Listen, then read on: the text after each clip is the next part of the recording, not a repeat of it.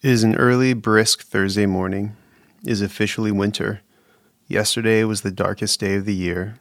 It is only a few days before Christmas, but I'm not putting the last touches on my Christmas Eve sermon. I'm looking over the liturgy for a funeral.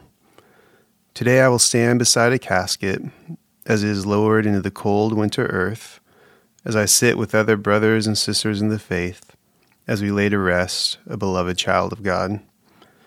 Christmas is a hard season for a lot of people.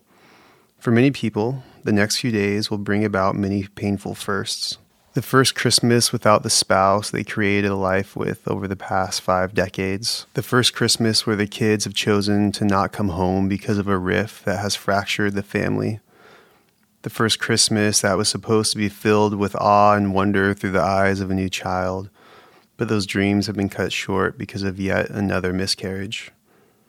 Christmas is not always full of sugar plums and candy canes. It is often covered with the suffocating wet blanket of loss and grief. To those of you who are grieving, I'm sorry for your loss, whatever your loss may be. I really do mean that. The reality is that we live in a very broken world that is continually bombarded by the hellish power of the evil one. I feel like what I'm about to say next is a cop out or just religious dogma I really do believe it. On Christmas, remember that light is still shining in the darkness. On Christmas, we remember that God has not forsaken his creation, that God has not forsaken you.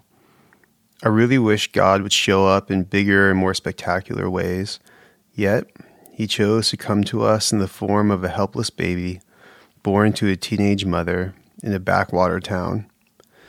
Yet the announcement of the birth of this baby struck fear into the hearts of those who represented the abuse of power and oppression. The birth of this baby meant that things were about to change, and the announcement of the birth of this baby is still pushing back against the forces of evil that seem to be untethered in our world. Yes, I wish that God was moving in bigger and more spectacular ways. Yet, I still believe and have hope that He is still moving and is still redeeming the most broken of hearts in the darkest of nights.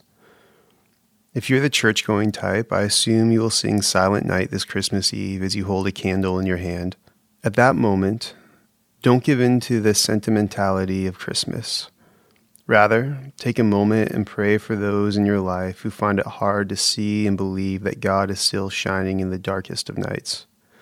Pray that God may use you this week to be an agent of light in the darkness. Merry Christmas, my friends. Grace and peace till we rise in glory.